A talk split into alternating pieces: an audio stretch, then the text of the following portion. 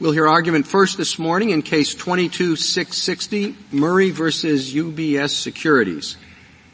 Ms. Anand? Thank you, Mr. Chief Justice, and may it please the court. Congress passed the Sarbanes-Oxley Act in the wake of the Enron meltdown to encourage whistleblowers to report misconduct that could threaten the finances of millions. The question in this case is how claims that an employer acted with retaliatory intent are to be proven. The plain text of the statute answers that question. District court actions shall be governed by the burdens of proof in Air 21. Air 21 in turn places exactly one burden of proof on plaintiff to show that his protected conduct was a contributing factor in the unfavorable personnel action. The burden then shifts to the defendant to prove that it would have taken the same unfavorable personnel action in the absence of the protected conduct. In essence, that it did not act with retaliatory intent. The Second Circuit held that the contributing factor element required a showing of retaliatory intent. UBS does not defend that holding, nor could it. UBS instead contends that in addition to showing the contributing factor element, a plaintiff must separately show retaliatory intent. But UBS never grappled with the plain text of the statute, which says that an action shall be governed by the burdens in Air 21. And having now disclaimed any requirement that a plaintiff show animus, UBS never explains what its proposed retaliatory intent element would amount to, other than the second step of the burden shifting framework, a showing that the employer would not have taken the adverse action in the absence of the protected conduct. I welcome this court's questions. Uh, if you um, did not have the burden shifting framework, uh, would there be an intent requirement? So yes, Your Honor, that is, the burden shifting framework is designed to prove the intent element. Absent the burden shifting framework, the default rule would apply and plaintiff would just have to show intent. Well, it just seems that uh, the substantive statute provides for but for but for causation and has an intent requirement, but you're saying the burden of proof requirement seems to uh, uh, framework seems to eviscerate that substantive requirement. I wouldn't say eviscerate. I would say it's how you prove that substantive requirement. So for instance, in Title VII, the same language, discriminate because of, can either be proven entirely by the plaintiff or, depending on the type of case, Congress has sometimes said there's a burden shifting framework that comes in. You just have to show a motivating factor and then the burden shifts. In other words, I'm a bit confused by that answer. Um, I understand the meaning of discriminate means to treat someone differently. And I don't know how you can prove intent other than to show by action that something has, someone has discriminated. They fired someone, they demoted someone, they treated them differently in some way. They discriminated against them. So I don't think there's any question that there was an intent to fire this person, correct? That's correct, Your Honor. And so the causation issue is not about intent, or the issue is not about the intent to fire someone. The issue is what relationship does it have to the act? That's exactly right, Your Honor. So I don't know where your answer to Justice Thomas comes that if there wasn't this burden shifting that we would have a different kind of intent. We would still be charging people with did they fire them because of this, correct? That's exactly right, Your Honor. The question would just be who has to prove that, that the firing was because of the protected conduct or trait. The default rule is plaintiff. In this case, Congress has chosen to put a burden shifting framework in the statute that gives the plaintiff an initial burden before the burden shifts to the defendant. So the question of intent, as you said, might arise in motivating factor cases because then the jury has to find out whether this was more important or not than other reasons, correct? So that's Basically. correct, Your Honor. The analogy to Title VII is just to say that Congress is entitled to come up with different schemes to prove this same thing, namely that the employer took the adverse employment action because of the protected trait or conduct. What, what do you think contributing factor means? Because I think both sides' positions have difficulty hanging together completely because of the interaction of contributing factor and, as you call it, step two. At least for me, that's the trying to figure out how those fit together. So what do you think contributing factor means? So, Your Honor, I think this, the simplest answer is that it's a term of art drawn from the Whistleblower Protection Act. And for a generation, the definition adopted by the Federal Circuit has been alone or in combination with other factors affects the, uh, the adverse employment action. And in, in your brief, I think on 29, you said that knowledge by the employer of the protected activity plus temporal proximity would be good enough in this particular statute to show contributing factor. Is that correct? Yes, Your Honor. So that's actually in the text of the Whistleblower Protection Act, right? It's the first time Congress uses this contributing factor language. So they give an example of what would suffice, and they say knowledge plus temporal proximity. So again, what you've got at that point is protected conduct. So someone had objectively reasonable evidence of securities fraud and recorded and reported it. You've got the fact that they were fired. You've got the employer's knowledge, and they were fired shortly after reporting objectively reasonable evidence of securities yeah, fraud. that's a sensible scheme, I think. I'm not sure it maps completely onto the term contributing factor, but um, I, I understand where you're getting that as a term of art. That's right, Your Honor. Again, in the Whistleblower Protection Act, Congress explained what contributing factor meant. Subsequently, it didn't put that explanation in the statute, presumably because in future statutes that thought that term was adequately defined. It's tricky though because understand, uh, as I understand your argument, intent plays no role whatsoever in discriminatory intent plays no role whatsoever in what the plaintiff must prove. So that's right, Your Honor, that the plaintiff can get the burden to shift without showing discriminatory intent, although I think what Congress believed is that at the point where you've shown this protected conduct, temporal proximity, and adverse action, there's something like a presumption, as the SG put it, of intent, and that's why we shift the burden. So in, let's say that uh, an individual engages in protected activity, an employee engages in protected activity, and as a result of that, the employer investigates the uh, employee's performance and finds that the employee actually has embezzled $100,000. Uh, the, the plaintiff uh, would not have to show that the decision to discharge was based in any way on the uh, the, the, uh, the, motivation, the thinking of the decision maker was based in any way on the protected activity. That would be up to the employer then to show by clear and convincing evidence that uh, person would have been discharged upon the discovery of this, uh, even if uh, there had never been protected activity. That's your argument? So yes, Your Honor, that is obviously at step two, the employer wins because they can show anyone who embezzled $100,000 would have gotten fired whether or not they'd engaged in protected activity. But that's right. Congress believed that employees shouldn't have to have evidence of what was in the head of the decision maker at the moment of the decision before the burden shifted. The key language in that part of the statute is that uh, the protected activity was a contributing factor in the unfavorable personnel action alleged in the complaint. So you read unfavorable personnel action to mean simply discharge. But can it not also be read to mean discriminatory discharge? The unfavorable personnel action alleged in the complaint is the discriminatory discharge? So I, I don't think so, Your Honor, and that's because that would render the contributing factor language superfluous. That is, if you were to say, uh, if you had to prove as part of it that there was a discriminatory discharge, what would it, once you've shown this a discriminatory discharge, by definition the protected conduct was a contributing factor. In fact, you've shown a much higher standard. No, I don't quite understand your, I, I don't understand that answer.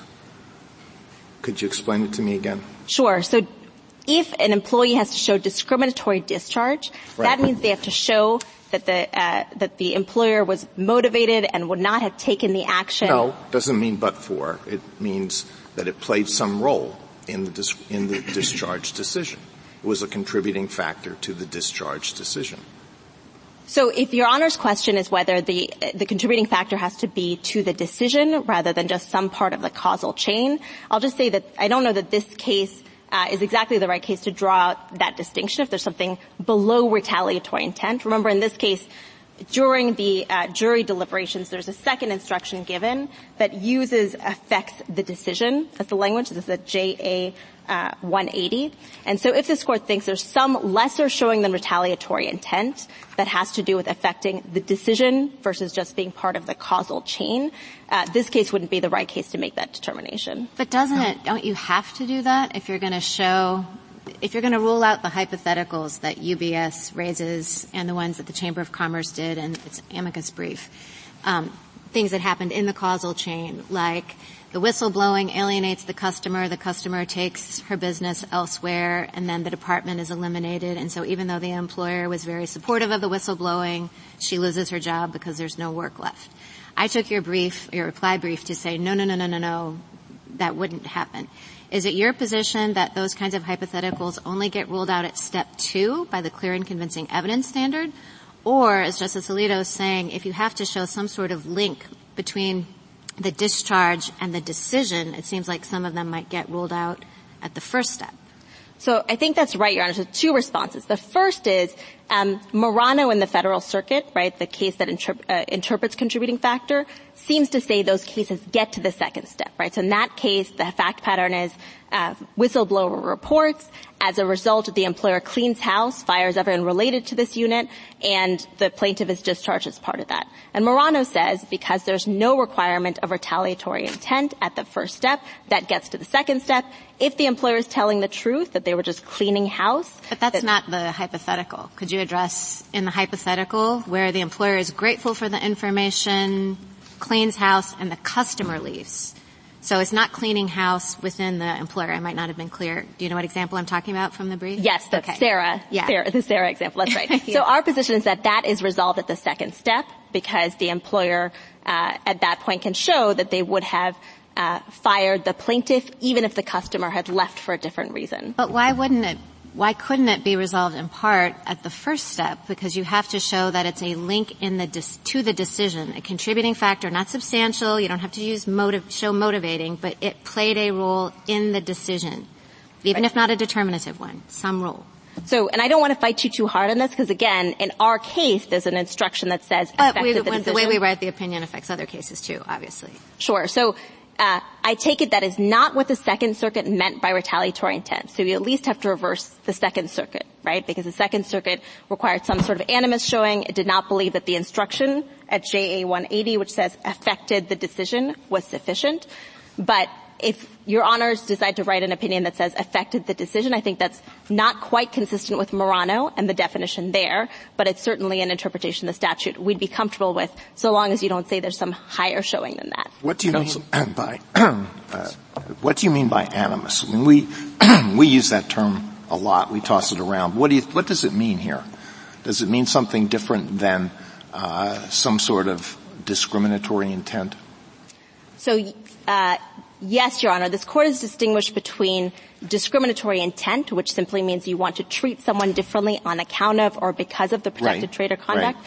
and animus, which is sort of like you have a bad motive in your heart. And so this court has routinely said that in uh, discrimination statutes, um, there's no requirement to show animus. And, and, and, indeed, I think UBS disclaims any animus requirement counsel, at footnote three. I, I, I, that's where I want to pick up. Yeah. And, and so I'm sorry for interrupting, but I, th- I wonder, is that enough for the day? Um, the Second Circuit opinion can be read in various ways, but one of which possible reading is, in addition to an intent to discriminate, you have to prove a further intent or a motive mm-hmm. to retaliate. And we've rejected that in the Title VII context many times, saying you may have a further intent of trying to equalize men and women as groups. You may have a further intent of wishing to discriminate on the basis of motherhood. Irrelevant. Intent to discriminate is enough for the day. Could we simply say that and not get into uh, how the statute overall works, which seems to me to raise a bunch of other questions that may be more than we need to do for today. But react to that. So I think that's correct, Your Honor. I think that uh, that would be enough to reverse the Second Circuit. I, I think you may have to uh, address UBS's position, which is that contributing factor means what uh, plaintiff said it means, but there's some sort of separate freestanding retaliatory intent. No, th- th- that's what I'm saying. We would, we would reject the idea yep. that there is a freestanding further intention or motivation requirement and say it is simply discrimination, intent to discriminate, that's all that's required, vacate remand. I think that's right, Your Honor. Say contributing factor doesn't require some sort of animus showing. There's no separate freestanding retaliatory intent element. And whether contributing factor means effect. Period. Period. Would period be okay there? Would that period? be okay there? Yeah, period would be okay with us okay, there. All right. Yeah. You probably need a little more. Right? all right. Can I ask you, um, can, was someone else on that? Oh, go ahead. Uh, um, in your brief, you said that if the court disagrees with the Second Circuit, which is what my colleague is suggesting, the proper course, would be to remand for consideration of whether the jury was adequately instructed. In your reply brief, though, you say that we should reinstate the jury verdict and remand only for proceedings on your cross appeal. So which is it? So we think that it would be proper to reinstate the jury verdict because we think that what you should do is say that contributing factor is a term of art that means tends to affect in any way, which well, if I have problems with that language, and I think that that's what some of my colleagues are alluding to, which is um, it's I know the federal circuit has adopted it, but we haven't, and um, in your brief, you don't actually use that language. You go around it, and I think there's reasons for that, because that's not the definition of contributing factors. Um, you say you say it's something that helps bring about. I think that is a better formulation. So why don't we just remand and let the Second Circuit think about what the proper charge should be? So two responses, Your Honor. First, I just want to note that for this to be a term of art, this court doesn't have to have decided. So for instance, in Helsinn, similarly, this court relied on a federal circuit case to conclude that something was a term of art. So I just want to make that clear, that you can conclude contributing factor is a term of art without having a Supreme Court decision. Well, that, that's, there's, there were a lot of reasons for that, not the least of which is that Congress did tend to adopt it as a term of art, but not in this case. They created this term of art. That's, that's right, Your Honor. Congress so, did, so I, well, putting so, that so, aside. Okay, so, the, so, that's my first line answer. Okay. The second line answer is, um, even if you conclude that you're not sure about the tends to affect in any way jury instruction, remember there's a second jury instruction in this case that is affects the decision. Someone with knowledge, because of that knowledge, affected the decision. And so you conclude that's the right formulation, then I think you can still. Thank you. Uh, thank you, counsel. Um, normally in the law in these types of cases, there is a distinction between liability and causation. In a car accident, you're speeding, uh, uh, and you hit a car and injure the person or allegedly injure the person. The speeding is liability, right? Whether that has resulted uh, in an injury, whether it's caused it, is is a different question. Now, your position merges those two, right? You don't separately look for liability and causation. So I think there are two different types of causation we're talking about here. So for liability, yes, you have to show you acted because of the protected activity. There's still the causal connection between what the employer did and your damages, right? There, there's a separate causation inquiry that looks more like the speeding example you gave, which is given that the employer suspended or demoted or discharged, what damages is the employer liable for? So causation comes in again at that step. But I think in every discrimination case, right, this is EEOC versus Abercrombie, the core question is did the employer take the action because of the protected trait or conduct? Well, that's causation. And I think your friend on the other side draws the sharp distinction between liability and causation. And your position is that there is no distinction of that sort? So I'm, I'm not sure my friend on the other side has an example um, having disclaimed animus, it's not clear what discriminate would mean other than acting on account of or because of.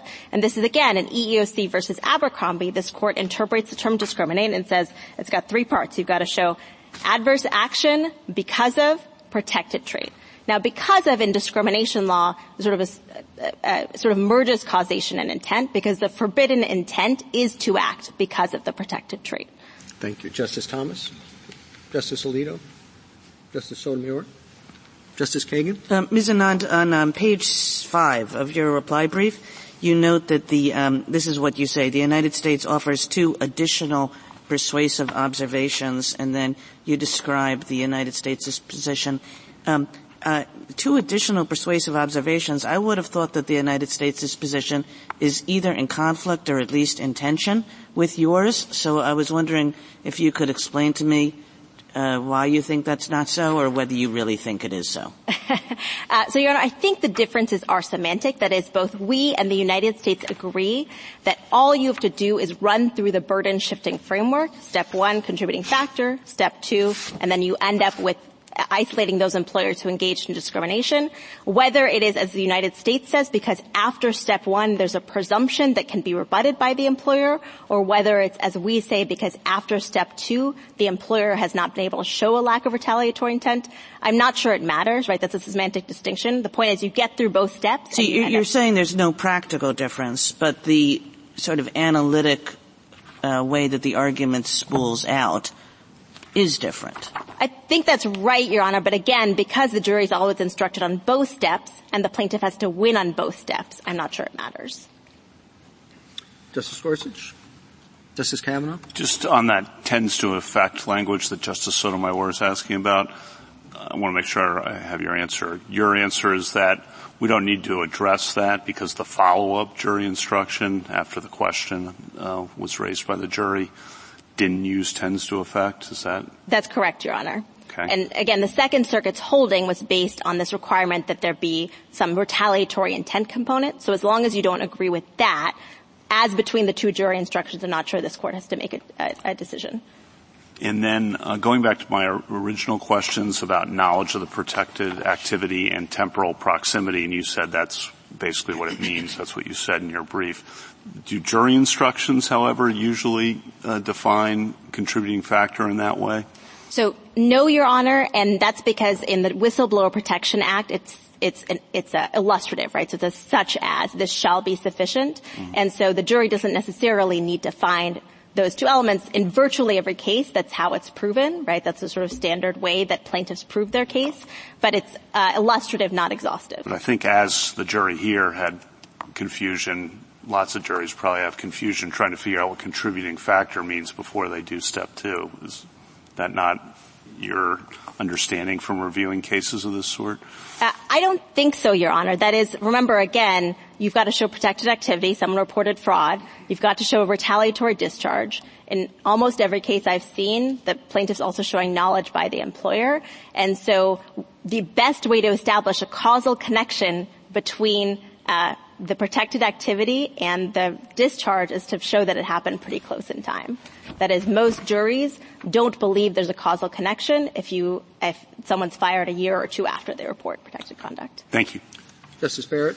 Justice Jackson. Can I just clarify, um, way back at the beginning, perhaps in your introduction, you talked about discriminatory intent. And so I'm just trying to understand, do you believe that there is an element of intent at work here and it's being taken care of by the burden shifting test or intent is not an element at all in this framework or in this area?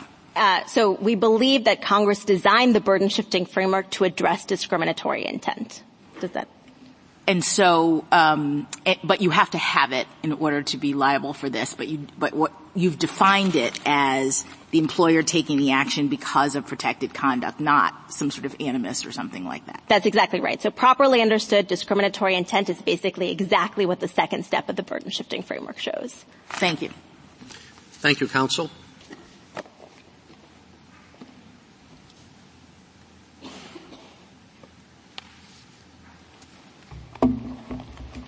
Mr. Yang? Mr. Chief Justice, and may it please the Court. The Second Circuit held that SOX requires retaliatory intent, which the Court determined to mean prejudice and conscious disfavor of the employee because of whistleblowing. The Court also stated that that interpretation was identical to its interpretation requiring proof of discriminatory animus in the railroad safety whistleblowing context. That holding, which exactly tracked respondents' arguments, is incorrect. First, the term discriminate against means differential treatment. That injures a protected individual. That is the same meaning as in Title VII, and this Court's Title VII cases make clear that discrimination does not turn on such motive or animus. All that's required is the decision to treat differently be made because of the protected activity. Second, Congress directed that SOX claims be adjudicated using Air 21's burdens of proof, which requires proof that the protected activity, not retaliatory intent, was a contributing factor in the employer's decision. That simply requires that the protected activity played a part in producing the decision. Uh, Mr. Yang, is there any difference, uh, uh, daylight between your position and petitioner's position? I, I, believe there is, and maybe I can help illustrate this with looking at three different options to look at. One is a pure chain of causation uh, type of a, an approach. That if you set a domino in effect and it ends up in a retaliatory decision, even if the decision didn't consider the first domino, that is the retaliatory intent, or the, the, the whistleblowing, that chain of causation is enough. And I think that goes to the hypothetical, Justice uh, Barrett, that you were asking about. That's not our position. In fact, the, um, that was a prior problem, chain of causation, that the ARB reversed course in 2019. In the Thorston and Yowell cases that we cite late in our brief, what now the approach is, is the, which we think is our, is our position, which we think is right, is that contributing factor requires proof that the protected behavior itself was a factor that played a role, not necessarily determinant, but just a role in producing the decision. That can be proven inferentially through causa- temporal proximity and knowledge, but what the ultimate question that the jury has to find, or the fact finder has to find, is it had some role. In the decision making, in the in adverse the, decision. In the decision. So that, and, and that, that, so so that is not does not occur if the decision is based only, for instance, on the employee's misconduct, even if the misconduct was revealed by a chain of dominoes that started with the whistleblowing. No, I understand that, but that reads discriminatory intent of some kind into the final factor that the employee plaintiff must prove. I, I think that is right. If we only looked at the prohibition, we would probably agree a lot with respondent here, but Congress has told us how to adjudicate that question. And, and let me illustrate. Well, uh, I, I, you're losing me. I, I understand. I, understand uh, petitioner's position mm-hmm. that no discriminatory intent need be proven by the employee plaintiff. But what you just said a minute ago was that some species of discriminatory intent is inherent in what the employee plaintiff must prove. Right. Right? Yes, but okay. the way you prove it is by proving that the protected activity was a contributing factor. That is, it played a role in the decision. So yeah, let me let me explain. There's been a debate about causation and intent and how the two are separate. But in this context, but, well, I just want to understand what is the difference between that position and what the, and the position of UBS in the second circuit. Well, well, they, they said that they wanted an instruction that says there has to be discriminatory intent, and you've just admitted that there must be some proof of discriminatory intent. Their position goes further. They call it retaliatory intent. In retaliatory intent, they mean animus. And animus is some kind of desire to harm because of. That is not required secondly, I think their position just doesn't work on the test. And if you discriminate against somebody because that person engaged in protected activity, are you not retaliating against that person because the person engaged in protected activity? I don't think you would say that you're retaliating all the time. For instance, in the employers, there are instances where the employer goes, we've got a whistleblower, I want to protect the whistleblower, I'm going to move the whistleblower to a different shift, different responsibilities, because I'm concerned that other people might take action. That good-hearted employer is still discriminating on the basis of the whistleblowing. So, there, and also Mr. there's a distinction. Can I, can I just, is the response to Justice Alito, is the key to it the definition of retaliatory intent that petitioner just put forward? In other words, I understood her presentation and the, that argument to be that discriminatory intent is taking an action because of the protected conduct. So if that is the definition, then haven't we solved the problem of there seeming to be a discord in the way that Justice Alito points out?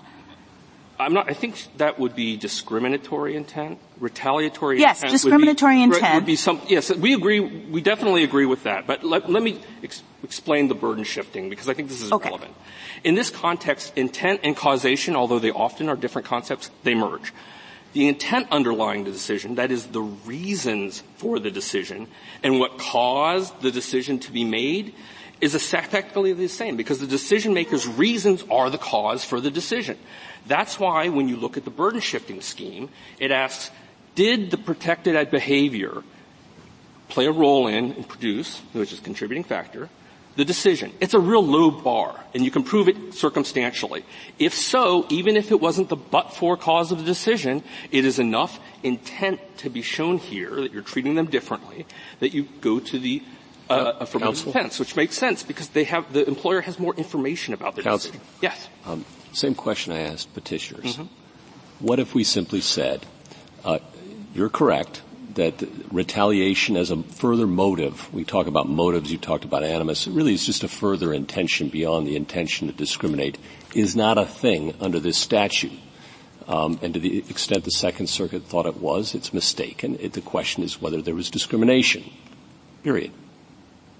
I, I think the court could issue that decision. Uh, I, I think it would leave a lot left to be decided. Oh my goodness, yes. But but but I but I'd also think it doesn't that's sometimes uh, a bug I, and sometimes it's a virtue. exactly. But I, here I don't think it's that hard. And let me just make another run at the distinction between intent and causation. Before you do I, though, yeah. you agree that would be an acceptable place to stop. Oh, I, I'm certain if the court wants to do that, that is an acceptable place. We're not going to fight right. you on that. Have at it. But I, I think though that re- respondent's position just doesn't work on the text. Retaliatory intent has to be a response to the whistleblowing behavior. Just by nature of the, retali- concept of retaliation. So if the adverse action is taken with retaliatory intent, which they say has to be shown, then the whistleblowing will always be a contributing factor. And if that's true, you've, you've made the, super- made the re- contributing factor inquiry superfluous, and that's just not right. Congress sought in the contributing factor standard, and this goes all the way back to the WPA and Mount Healthy. If you look at the way that the court has analyzed the, these employment decisions, there's been a burden shifting scheme. Congress tweaked it to lower the standard to a contributing factor. And it did so because intent and causation here are really Counsel, the same thing. Counsel, would it be enough at the first stage to show temporal proximity to the adverse employment decision? It would be enough for a decision maker to fi- make a finding. There's a distinction between not enough for liability. I just mean, would that be sufficient to carry the employee's burden? It, that, it, that's it, what petitioners. It, it might be, but not necessarily. Plus, okay. plus me, knowledge, right? Yeah, plus knowledge. There's a difference between the evidence that you use to prove the fact that you have to prove, and I think your question goes to the evidence. You could, you sure, could because knowledge is a separate element. I'm only talking knowledge and the fact that he engaged in public protected activity. All of that is separate. But once you get to that shifting, mm-hmm. what the what the government's position is, is what you have to, what the fact finder has to find, is that the protected activity played a part in producing the decision, right? Right. That's what the fact finder has to find. Right. The way you prove that, you can prove that and allow an inference to be made of the ultimate finding by saying knowledge and temporal proximity. And frankly, that's no different than in, when, like, true intent is involved. Because if you, someone's factual theory in a Title VII case is this person hates me because I'm of this protected trait, and you show that you have that protected trait, and you show that, you know, that decision and the adverse, the adverse action like are in close temporal proximity, knowledge, and that's a way of proving intent. It's not unique to this contributing factor context. It's just true generally. So when you say not necessarily, maybe it could be the difference of you know, how long the temporal or how great the temporal proximity is. Like, hey, listen, if it was within two weeks of discovering about the protected activity versus six months. And other things. The, the fact finder has to look at all the evidence when making this determination of circumstantial, uh, contributing factor. So the fact finder may say, oh, you know what? There's really good documentation of your misbehavior and all these other things. And if the fact finder can find that the misbehavior was the only reason and that there was no contributing. And can consider that at step one. At step one. That's, I think, a big difference between our position and petitioners. Thank you, counsel. Justice Thomas? Justice Alito?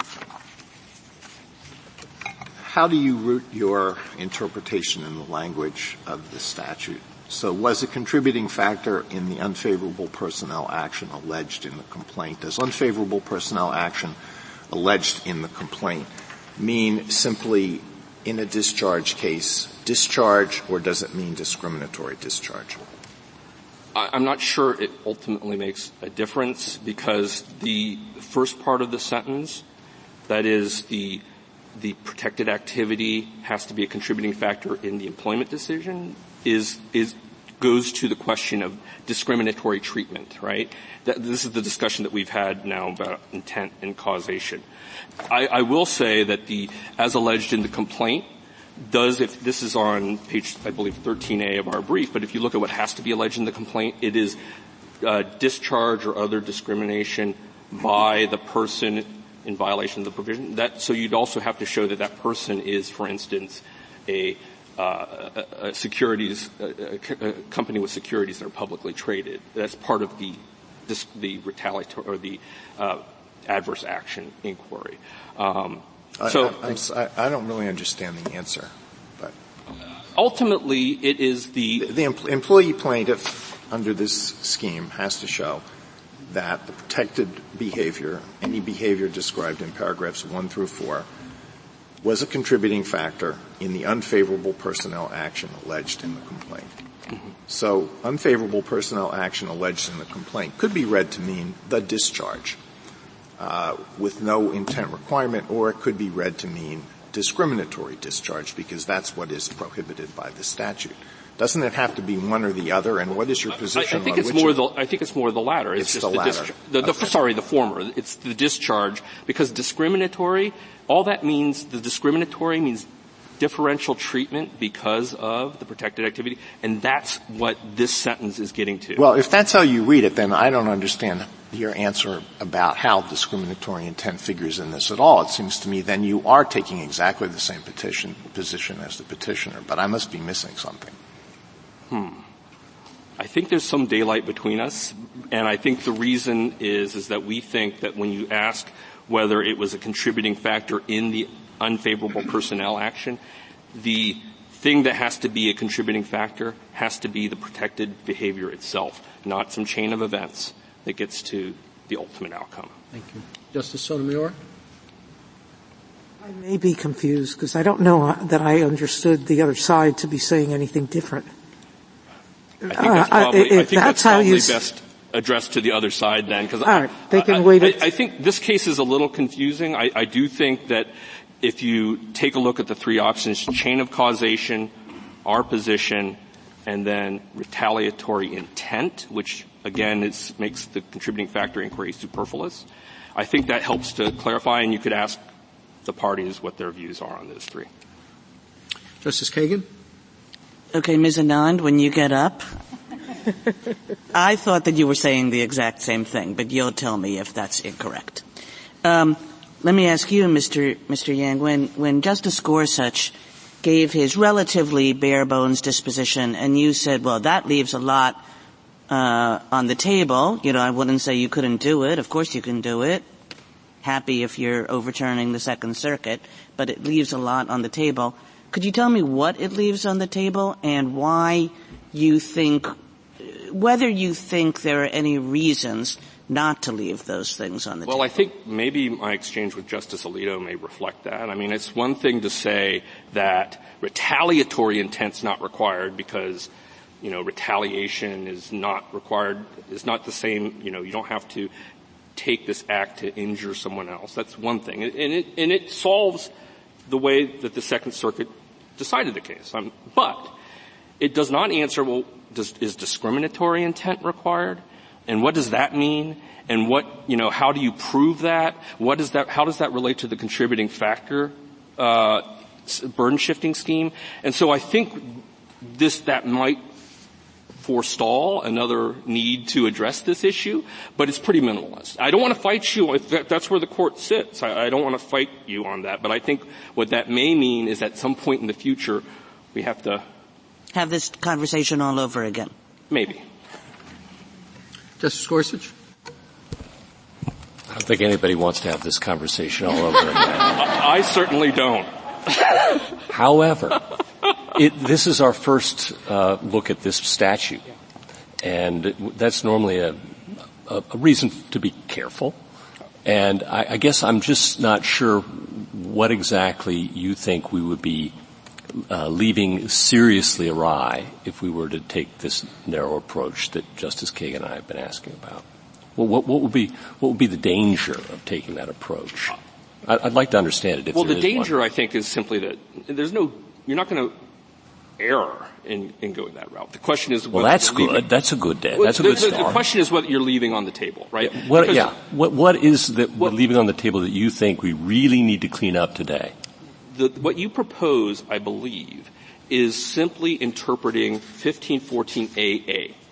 Like, let's ignore the burden shifting and just look at what this prohibition means, right? And it doesn't mean retaliatory intent. That was the QP on which we granted the case. Well, that is that. You, that that's true, right? It, is certainly true, but the whole, like the way this, these cases are adjudicated is through the burden shifting scheme. That's just as a practical matter how these cases are adjudicated. So, and again, I, I don't want to fight you, Justice Gorsuch on this. I'm just well, what do you want me to say about the burden shifting regime that's going to be intelligent and useful and surely correct? Well, I think what you could say is that the contributing factor requires that the protected behavior, not intent, right, because it's a means of inferring intent, the protected behavior was a contributing factor, which means it played a role in, in, in producing the decision, right?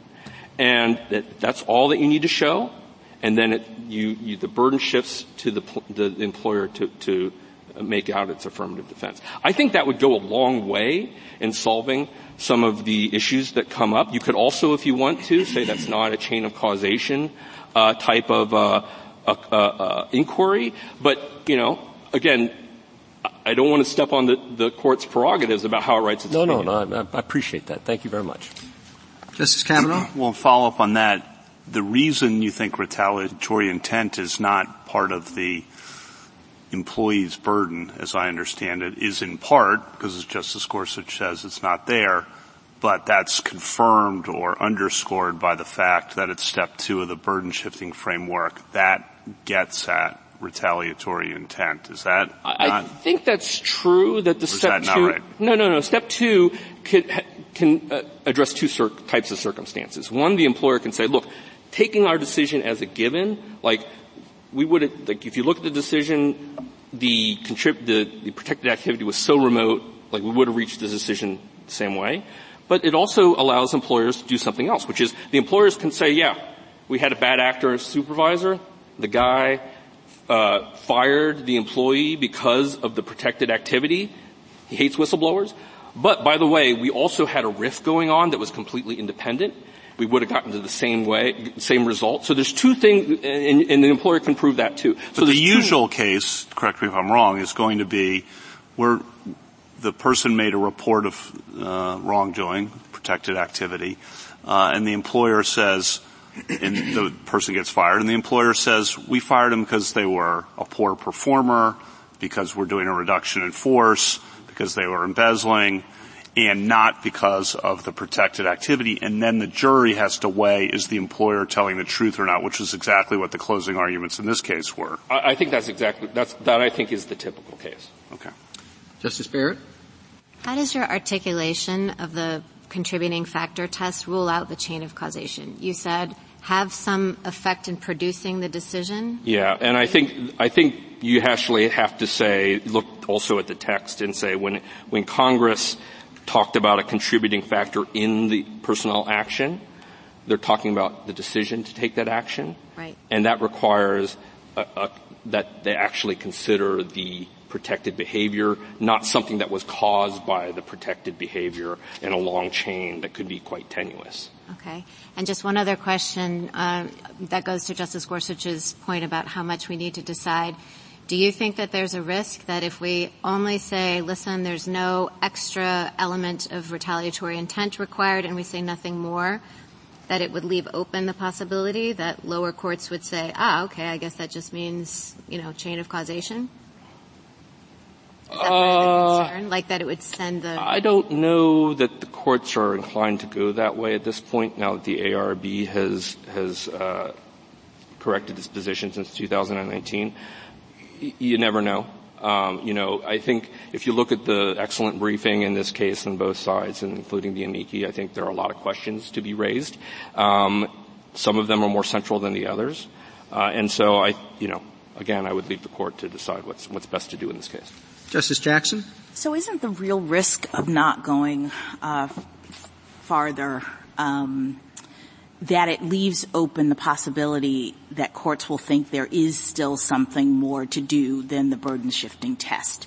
And I think the reason why that's kind of happening is because as I read the respondent's brief, they have uh, separated causation from intent. And they suggest that the burden shifting goes to something called causation in this world and that that doesn't cover intent, which is why whether you have to, whether the level of that intent is retaliatory animus or something else, I think if we just eliminate retaliatory retaliatory animus, there's still the question of is there this intent element outside of the burden shifting? And my understanding is your argument and uh, petitioner's argument is no, that the burden shifting takes care of whatever intent, discriminatory intent exists in this world. And so it would be a real benefit to make that clear, I think. I think the court could definitely conclude that. I think if the court doesn't address the role of the burden shifting scheme, you likely will leave open for litigation uh, a cogent argument made by the other side, which ultimately doesn't work because I th- well, let me let me also give you the opportunity to answer that question yeah. directly yeah. because what I'm struggling with is trying to understand how causation and intent are different in this world. Um, when you're talking about the reason, I guess, for the person's having been fired, whether you say it as, you know, employer, what caused you to fire this person? That's causation. Or employer, why did you follow, fire this person? That's intent. It seems to me they both get at the same thing. So can you respond? You, have said a couple times they're different, and maybe you can help us understand why that's the case. Oh, I, I don't think I said generally these. Oh, they're, they're not different. They're I'm not sorry, different, they're not different, and they are yes. the same. And I, yes. and, uh, you know, I, I Again, it's the intent underlying a decision are the reasons for the decision. And when you ask what caused the decision to be made, it is the same thing because the decision maker's reasons are what caused the decision to be made. So I think in this particular context, the, and I think this is reflected, if you go back to Mount Healthy, right? It talks about a rule of causation, but it's all talk, it's talking about the decision, right? It's all over, page three of our brief just goes through and you, you can see how many times the word decision comes in. That was always the case. When the, the WPA language was adopted, Attorney General Thornburgh said, look, this contributing factor language says you have to contribute to the decision. And when the, uh, the MSPB's regulations were issued, they say it has to affect the decision. So th- this is an unusual context where intent and causation don't have a meaningful difference. And I think, frankly, the court's decisions in the Title VII context reflect that too. Thank you. Thank you, counsel. Mr. Scalia. Thank you, Mr. Chief Justice, and may it please the court. In Sarbanes-Oxley, Congress employed a phrase, discriminate because of, that has long been recognized to require a plaintiff to show discriminatory intent. It is this transplanted phrase with its rich soil that decides this case. Congress also incorporated in Sarbanes-Oxley the contributing factor standard of the Air 21 statute to address a distinct issue that this court and Congress occasionally grapple with, and that is the causation standard in a discrimination case. But just as Congress did not eliminate an intent requirement in Title VII when it adopted the reduced motivating factor causation test in Title VII, so in Sarbanes-Oxley, it did not eliminate an intent requirement by incorporating the reduced contributing factor causation test of Air 21. Put differently, the petitioner errs by overreading the burdens of proof provision of Air 21. That provision addresses a distinct element, causation. It does not purport to address all the elements a plaintiff must establish. Not that she's a covered employee, not that her employer is a covered employer. and not that she was separated with retaliatory intent. Finally, petitioner and the government err in relying on the Whistleblower Protection Act or the WPA. That law lacks the discriminate because of language which frames this case. And indeed, Congress removed the phrase that the action had to be taken as a reprisal for protected activity. For these reasons and others, petition, petitioner cannot overcome the strong presumption that discriminatory intent is plaintiff's burden in a Sarbanes-Oxley retaliation case. I welcome the court's questions. Uh, Mr. Scalia, the uh, um, petitioner uh, indicated uh, earlier that you could use uh, a motivating factor to prove demonstrate an, un, uh, an unlawful employment practice under Title VII. And contributing, I think her analogy was that the contributing a factor here, the, contri- the, contributing factor test here is similar to the motivating factor under Title VII. How would you respond to that? Uh, Justice Thomas, I agree that uh, the Title VII framework is a framework very similar to the framework that we have with Sarbanes-Oxley in Air 21, a much closer analogy, by the way, than the Whistleblower Protection Act, which we heard relatively about today. Mm-hmm. But, as I said, there was a dis- intent requirement to S- Title VII before motivating factor was added, uh, and there remains one now, and it does not arise from motivating factor. What this court said in Nassar is that the motivating factor test does not add a substantive bar. Rather, it defines the causation standard for a violation defined elsewhere. Same thing here. The violation is described in Sarbanes-Oxley. Sarbanes-Oxley looks over to Air 21 solely for causation. There's no way that that Air 21 provision can carry the weight petitioner wants to give it. As I mentioned in my opening, it, it leaves out elements of a Sarbanes-Oxley case. Where, where, in the statute does it say causation? Uh, I'm sorry, you say it looks over to pick up or reference causation, and I guess I'm trying to understand why you're saying that because it doesn't seem to suggest or say that that's what it's doing.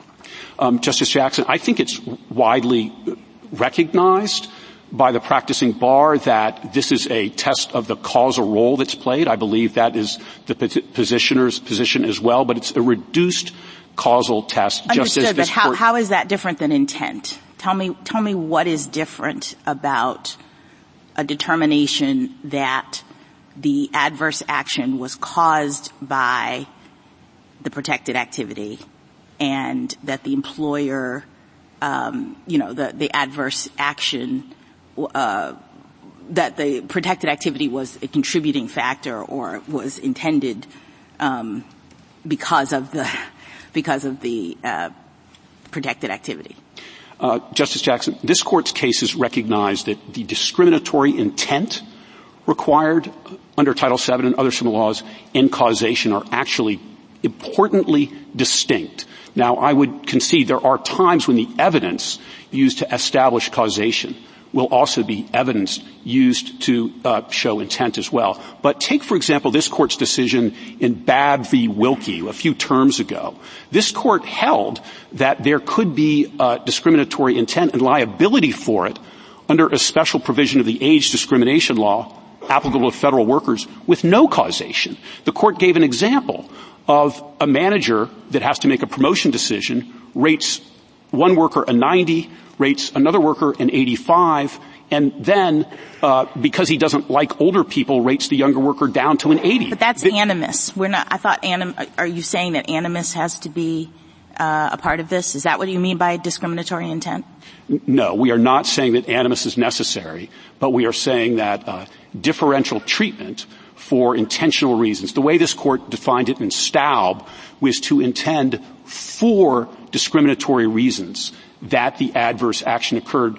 This court called that the scienter that's required. So in the Wilkie, in the Barr v. Wilkie case, this court said there was discriminatory intent even though there wasn't causation because the older worker already had a lower score. So is that what you would contemplate? I'm just wondering what kind of proof you would use to show intent that would be different than the causation burden shifting framework. You would say that the employee has to show that the employer harbored some sort of discriminatory intent with what evidence? Like how do you show it?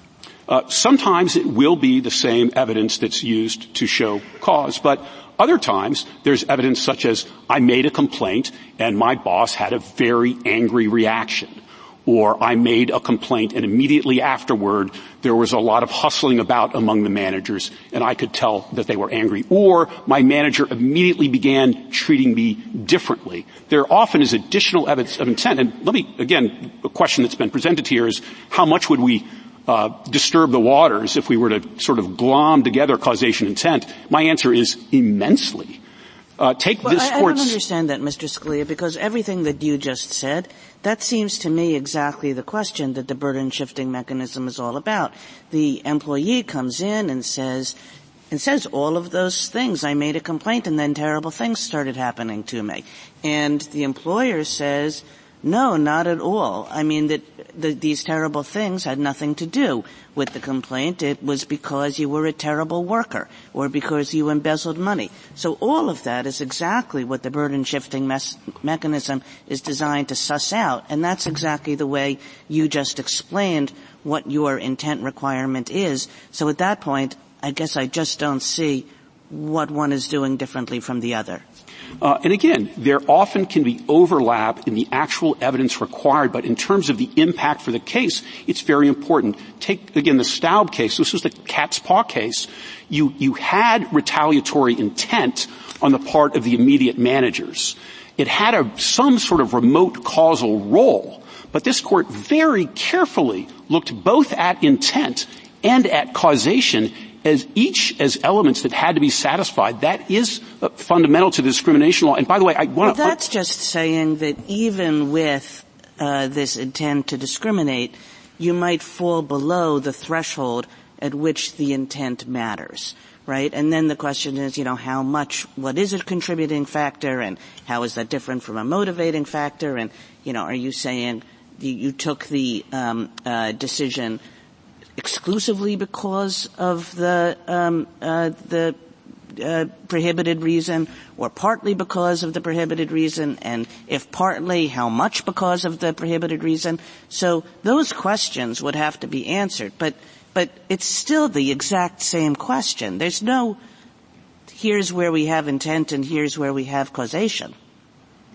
Um, Your Honor, where I begin is that the discriminate because of language is long, language this court has recognized for time immemorial requires discriminatory intent, an intent element, and then causation must be established too. The petitioner has argued uh, she began uh, petitioner's counsel by saying that this was uh, it, how to handle claims uh, that somebody acted with retaliatory intent her argument is that gets determined at the second step, but that's simply not true.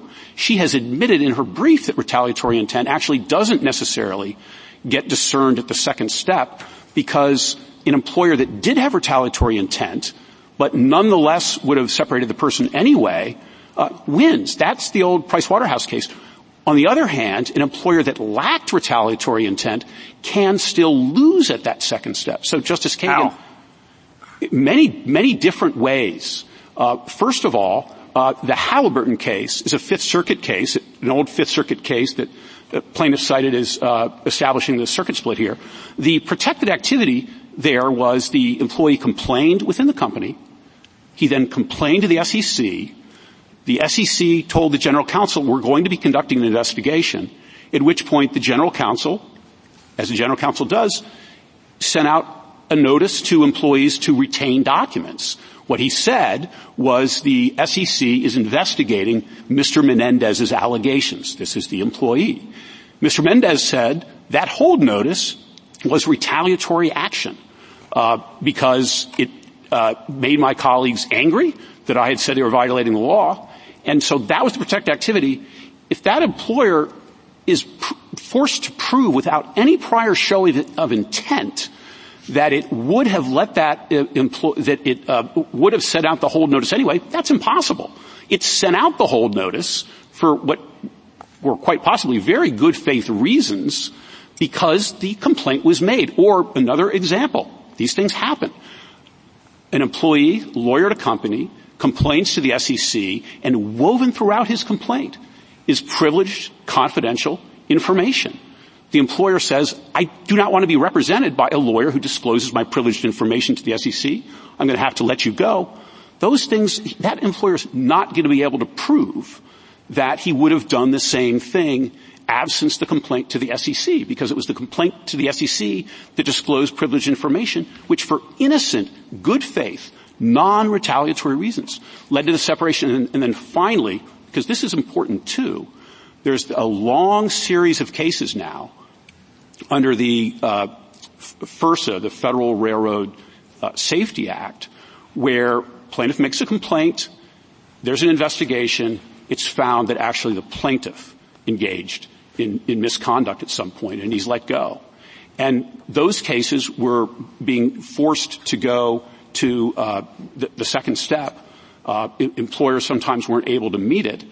Uh, and the courts eventually realized this doesn't work, this chain of causation, and they introduced an intent element to discipline it. But Mr. Now, Scalia, why wouldn't the um, government's test, in your example about the revealing privilege, uh, privileged information, why wouldn't the government's test take care of that?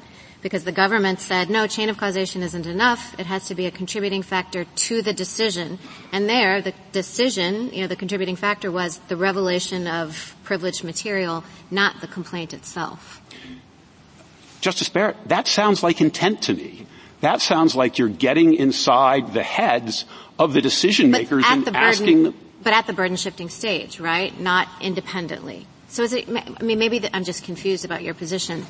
I thought your position was that there was an independent element of intent that was separate and apart from the burden shifting framework. Is that right? Uh, I'm saying that one thing that needs to be established in order for the burden to shift is that there was retaliatory intent the uh, and in response to uh, Justice Alito, I believe a question that you were asking, uh, Air 21 uh, refers to uh, whether the uh, protected activity was a contributing factor to the unfavorable personnel action alleged in the complaint. If you go to Sarbanes-Oxley, the personal personnel action alleged in the complaint is under Section 1 taken with discrimination. So the contributing factor has to be contributing to an action that has that discriminatory intent. Mr. Scalia, as part of it. If I, let me, let me see if I understand it. Uh, and, and, tell me where I'm going wrong. Uh, as, as you read the statute, there has to be mens rea and causation, causation established through this burden shifting mechanism only. Uh, and you read that because discriminate because of has traditionally had a mens rea requirement in it in Title VII and a whole bunch of other statutes. The other side says in this particular new novel regime, those two are collapsed into the causation requirement. So far so good? I think that's accurate. Okay. Ms. Gorsuch. The one thing we can maybe all agree on though is that whatever mens rea requirement does not, is an intent to discriminate and not with a further motive or further intention of retaliation. One could intend to discriminate for benign reasons, for example, in the, in the Title VII context, what some people think of as benign reasons. I, I want to equalize uh, pay from men and women as a whole. One example the court has used. Can we agree on that much that the further intent to retaliate or motive is not part of the statute? Uh, unfortunately, uh, uh, no. I think no. two. No. Oh, we were so close. two intents. We had two out of three. Two, two intents are required, Justice Gorsuch. First, to take the action. Now, that's the, the the base level of intent. That's required even in a disparate impact case, right? Even in disparate impact, which we say doesn't require intent, requires intent not to hire the employee, not to promote the employee. What Staub said is there needs to be intent for discriminatory reasons that the adverse action occurs. So there needs to be intent to take the action, but to do it for a reason the law prohibits. And Justice Gorsuch, I think to substitute that the plaintiff needs to show discriminatory intent for a requirement that the, the, the plaintiff show retaliatory intent uh, would just gender in confusion in a what everybody recognizes to be a retaliation case in, in Lawson, which was this court's prior Sarbanes-Oxley whistleblower decision, the word retaliate was used 50 times. Yeah, but if I, if I intend to treat you differently, that's my mens rea, your, your, your mens rea, uh, because of a protected trait, why isn't that retaliation? And the best instruction to uh, elicit that is one which refers to retaliatory intent under a statute which is intended to target. Why, why wouldn't, sta- why wouldn't why wouldn't uh, an instruction saying if you intend to treat somebody differently because of a protected trait, you are liable? What, what, what issue would you have with an instruction like that? I, I think the instruction needs to make clear that it was intended to do it uh, for a reason that the law regards as improper. Because, here, yeah, because as an adverse whistle, reaction to, to, whistleblowing to, the, to the whistleblowing. I intend I, to treat you differently because of your whistleblowing activity. Period. No word retaliate doesn't appear in that sentence. What's wrong with that? What's wrong with that instruction? How would you reverse me if I gave that instruction? Obviously, it wasn't an instruction that was given here. No, we can I, talk I, about the other flaws right, in the instructions right, that were given here that we think are independent reasons to uh, affirm uh, the Second Circuit. Um, but uh, again, uh, if you're instructing a jury about uh, retaliatory intent, in a case that's uh, involving Sarbanes whistleblower retaliation. I just don't I see those words in this statute. I, I see discrimination in the statute and I see whistleblowing activity, and I know there's a causation requirement, but I don't see the retaliation in the statute. Yeah. So help me out. You're asking me to read things into a statute that aren't there, aren't you, counsel? Uh, and as I said, uh, the petitioner's counsel began uh, by describing this as a statute that requires retaliatory intent. The question presented is whether it's established at but the. Counsel, can I just ask you? I agree with Justice Gorsuch in the sense that I don't see certain things in the statute, but I was curious in your briefing as to why you left out the other uh, sort of actus reus parts of the statute. You, you've reduced it all down to discriminate because of, which you say is the heart of the statute. But before the word discriminate, we have the company may not or no company may discharge, demote, suspend, threaten, harass, or in any other manner discriminate. And the reason why I think that might be important is that if you are right that there is some sort of mens rea that relates to retaliation, I guess I at least would have thought that Congress would write this differently, right? That you would have a statute that would say um, one may not come up, you know, purposefully or with retaliatory intent, harass, demote, suspend, etc. But that's not the way this is written. So it seems like discriminate is not necessarily doing the work that give, in light of the entire uh, sentence, doing the work that you want it to do. Uh, Your Honor, uh, the, the, word discriminate does appear, it, it, says, or in any other manner discriminate, which yes. has been read to mean that the others are forms of discrimination.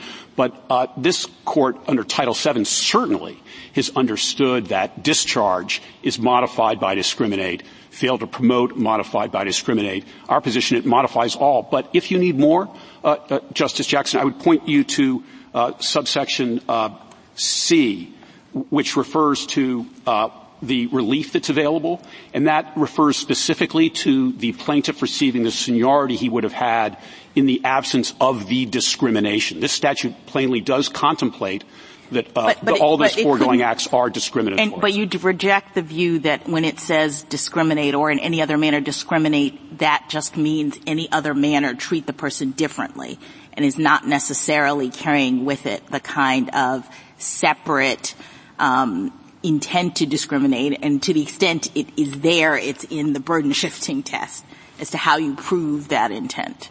Um, we believe that uh, discriminate as used in this context does again modify all the actions that would trigger liability and that needs to be uh, an intent to discriminate that is how the word discriminate in the statute has been understood again i take you to nassar uh, this court's decision regarding title VII refers to the motivating factor, factor test as a test of causation intent resides elsewhere also remember that the finding after the second step is actually of a violation. The petitioner's position is that a violation can be found under this statute without ever having established uh, the improper intent. Could Counsel, you, um, both the counsel on the other side said that discrimination is simply treating people differently. I gather it's the essence of your position that that's not true? It's treating people differently uh, in a way that is harmful to a protected individual, and additionally, uh, under this court's cases for decades, which of course were established law when this law was enacted, it, it needs to be uh, intentional discrimination. So that's our position. That we don't quarrel generally with their description of discriminate itself, but we add this court has been crystal clear that that discrimination needs to be uh, intentional. Otherwise, again, we're back at, at disparate impact, uh, among other things. Well, intentional, y- there must be more to that term if you think that those sentences from your uh, adversaries uh, are, are wrong, because you can intentionally treat people differently, but you think that's not necessarily discrimination? It's intentionally for discriminatory reasons. Uh, uh, treating them differently. So you are intentionally treating them differently, but for a reason the law prohibits. That, I believe, is just ingrained so in I, I, discriminate against because of language. I think Excuse that me. basically is ingrained in all of our discrimination statutes. They all have some requirement that um, uh, a prohibited factor came into a decision and that it was there in your head when you uh, made the decision. But what all of our decisions have recognized is that tent, intent is a very difficult thing to prove. And as a result of that, what Congress has done, and sometimes this court has done it, has set up burden shifting mechanisms. You do this first, then we'll give you a chance to do that. They're all, those burden shifting mechanisms are geared to trying to figure out what was in his head when he made the decision. Was the prohibited um, consideration in his head in the requisite way. But because that's hard to say directly, we'll shift burdens and tell different people to do different things. And that's exactly what this statute does and says that's the way you figure out whether the whistleblowing activity was in his head in the prohibited way. Uh, Your Honor, I, I agree with much of that that these burden shifting schemes have been developed to get at both causation, uh, but also intent. Uh, but ultimately, both also are required as part of the plaintiff's case. I'm simply unaware of any uh, decision under Title VII on which this was plainly framed, where uh, intent was not also something that the plaintiff had to show. And remember, under Title VII's motivating factor, again, the plaintiff who shows that wins. Now, they may not get reinstatement or back pay, but they've won. Uh, they get attorney's fees. Uh, and, and, and, and they have shown a violation. This statute operates the same way. It's quite unusual to think that those, that burden shifting operates to produce that result with causation suddenly just becoming combined with intent and not simply asking the jury to make a separate finding I, uh, on that point. Can I ask a, a question then about how the case, this case and usual cases develop? Someone uh, engages in protected activity or report of misconduct and then a few weeks later, a few months later, is fired. Then the case goes to the uh, litigation and the jury, and the plaintiff says, I was fired because I engaged in the protected activity. The employer, as here, comes in and says, no, we fired you because uh, you are a poor performer or because we had money issues and needed to eliminate the position. Then at that point, and in this case, in the closing arguments. You know, your counsel said you're going to hear two different versions of events, and then the Murray's counsel got up and said, "You just heard a speech. It was a slick presentation for sure, but it was not the truth. It's a smokescreen." In other words, the jury had to decide between two different versions of, of events, which the burden was on you to show that your version was correct, but you were able to present to the jury this idea that no, we didn't do it. We didn't intend to do it because of uh, the protected activity. We did it for another reason, right? Didn't that defense get to the jury? Yeah, yes, it, it, did, Your Honor. Uh, although the way, of course, these instructions functioned, first of all, they got there by just showing that the uh, protected activity tended to affect in any way.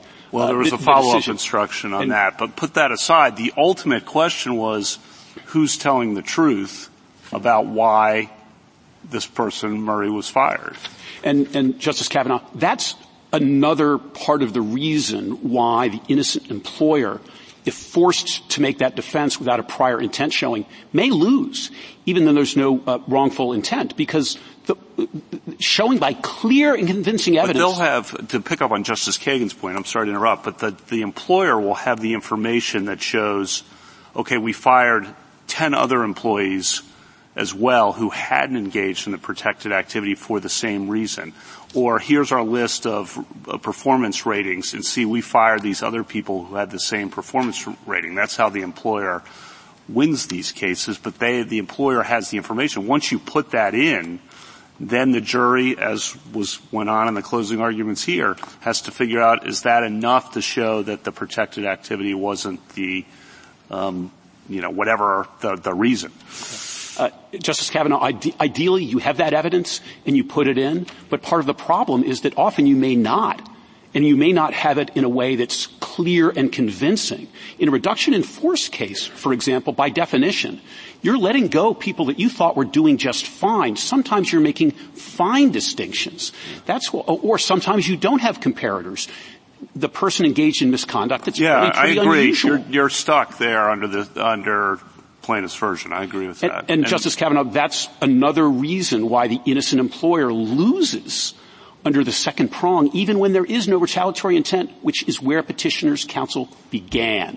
And then with respect to the instruction, what the judge did was first sent the jury back to her original instruction about tend to affect in any way.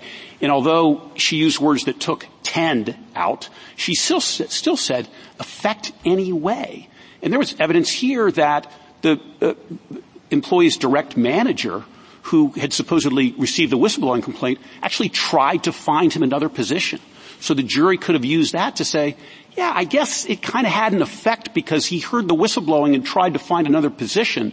If there had been an intent restru- well, if the jury believes Schumacher, I think that's the name, yeah. you would have won. Well, but uh, if the jury had been told that it had to have been found that Schumacher had uh, in, an intent to retaliate or uh, intent to discriminate, uh, although again, I think in a retaliation case, uh, using intent to discriminate might be somewhat confusing, would require explanation. We're not saying animus.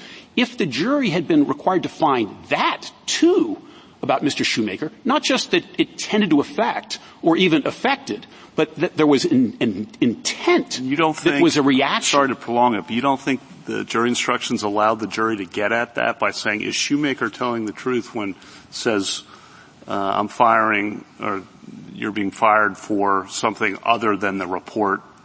You don't think the jury, that was before the jury? I think that the jury was given too easy a path to find against UBS in a case because of the burden flip, probably. Um, because of the burden flip, and because a basic element of a discrimination case, intent to discriminate, intent to retaliate, was taken out.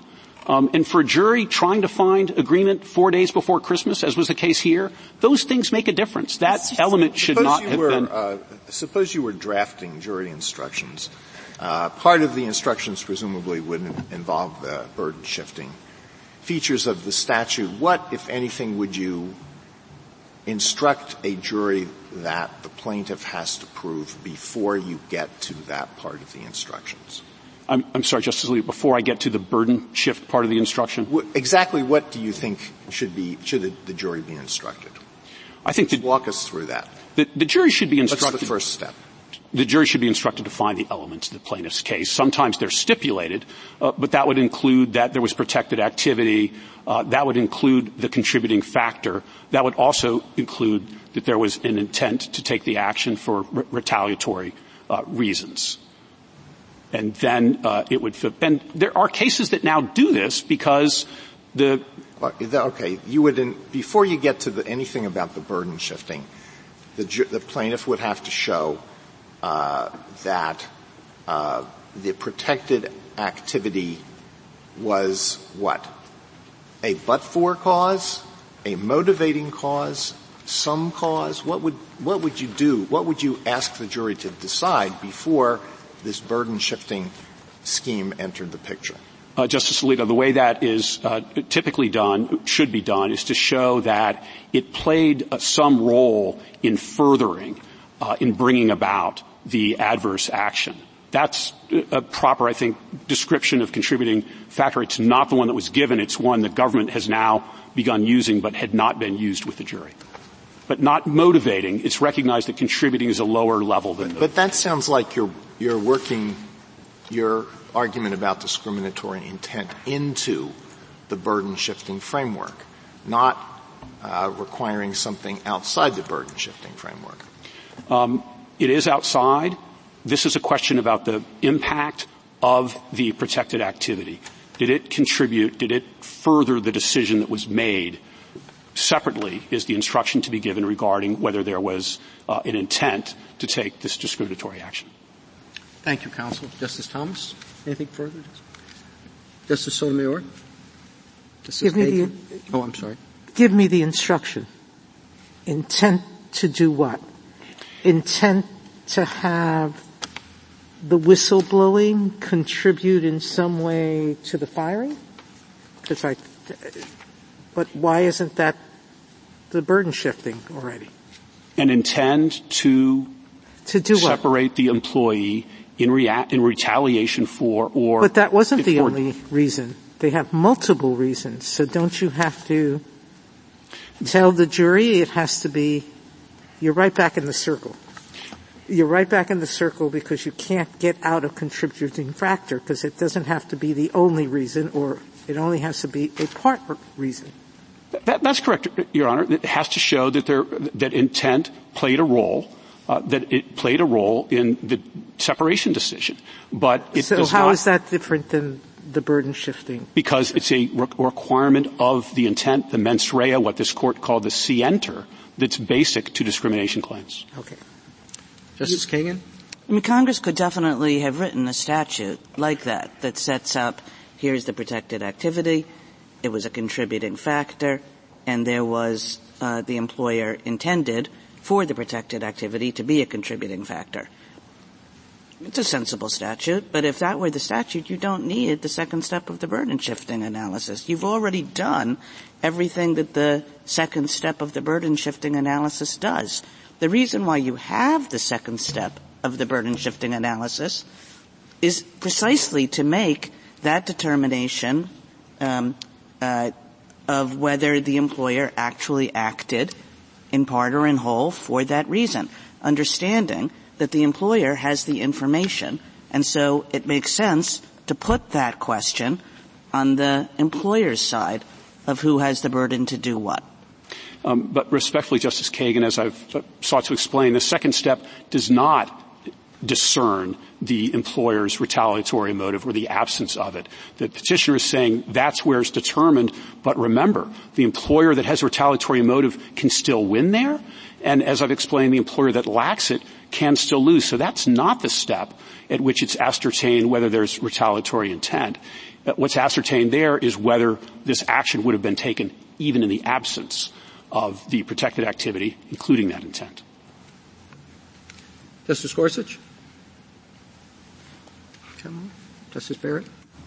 One question, Mr. Scalia. I want to pose a variation of the question that Justice Gorsuch asked your friends on the other side. If we disagreed with you that intent was an independent element and we think intent, as Justice Kagan was just suggesting, is wrapped into the burden shifting framework, would you like us to just stop there? Or do you think it would be valuable to say something more about the contributing factor in the burden shifting test? Uh, certainly we think the court should proceed to address the second issue. Uh, that has been briefed by the parties. It was integral to the court's decision below. If you read where it, it said that there had to be retaliatory intent, by the way, retaliatory intent, it did not say there had to be animus. If you read that, uh, immediately in the same place, it explained the problems with the instruction that was given. That is a widely used instruction that the government has backed away from here. So has petitioner. I think you are leaving an enormous amount unsettled in whistleblower law if you do not address that and you do not address also the discriminatory or retaliatory intent that is required to be established. Justice Jackson. And would we also cover how you would go about proving the retaliatory intent? And I just ask, and this is just a short question, which is, ordinarily, my understanding is that a burden shifting test is used precisely because of the reasons that Justice Kagan pointed out, that we don't require sort of direct evidence of what is in, in the head of an employer. So if this is a separate element, are you suggesting that we have two burden shifting tests operating in this environment? One that relates to causation and uses the contributing factor and another that relates to intent and I guess uses motivating or but for or because or something? No. Uh, we are suggesting just a single uh, burden shift still, uh, which is, as we've explained, a defense to relief. But the plaintiff's burden, when the plaintiff is done with this case, it's been shown to be a violation and we submit no, I understand, but I guess my question is just you would require the plaintiff to bring direct evidence of this intent. It couldn't do it during the sort of the ordinary way that it's done in discriminatory in discrimination cases. Not at all, Justice Jackson. Uh, there would need to be a finding of intent, but that can be inferred from circumstantial evidence. We would not require direct evidence. We're merely saying that it would be so remarkable under a discrimination statute or retaliation statute to find a violation as SOX does without even finding that, that there was retaliatory Thank intent. you. Thank you, counsel. Thank you. Rebuttal, Ms. Anand? Uh, thank you, Your Honor. I want to start by addressing Justice Kagan's question about the relationship between our position and the SG's position. So we agree on two key things. First, contributing factor cannot include an animus requirement, and it cannot include retaliatory intent to the extent that means something more than the JA 180 language affects the decision. Second, the burden shifting framework is how you capture discrimination. And I don't think I heard my friend on the other side give you an example of why Justice Gorsuch's proposed instruction, which is step two of the burden shifting framework, doesn't adequately capture, doesn't adequately exclude innocent employers, setting aside the clear and convincing evidence standard, which of course is Congress's prerogative. And this court has already held that's what discrimination means, right? That's that's Bostock. Discrimination has occurred if changing the employee's sex would have yielded a different choice. That's Abercrombie. Three elements for discriminate. Adverse action because of protected activity. So you're not, you're not breaking any new ground here. And I'm happy to explain, uh, Staub and Halliburton that my friend on the other side cited if there are questions about those. To the extent this court is inclined to decide between the JA 130 formulation, which is tends to affect in any way, which is our preferred formulation, or the JA 180 affects the decision in any way. And again, I don't think you need to do that because both instructions were in this case. But to the extent this court is inclined to choose between them, uh, I'd like to say a few words on why I think the JA 130 formulation is the preferred one. Um, so first, the statute notably doesn't say contributing factor in the decision, and that's notable because as the SG's office explained, Mount Healthy does use the in the decision formulation, so it's notable that Congress chose not to use that. Second, this would collapse the difference between contributing and motivating factor, right? So motivating factor, Price Waterhouse, if we ask the decision maker to list the reasons and they were truthful, uh, the protected trait would be on that list. That's basically saying it's a contributing factor in the decision, and Congress chose to use contributing factor and not motivating factor in this context. Um, and third, Marano seems to have defined this authoritatively a generation ago. Congress is well aware of that definition when it incorporated it into SOX. So again, for us to win, you just have to say no animus and contributing factor and no retaliatory intent to the extent it means more than affects the decision. And burden shifting framework is all you need to show to get at discrimination. If you want to go further and choose between these two instructions, I've given you um, uh, my position on why the JA 130 formulation is preferable. Thank you, counsel. The case is submitted.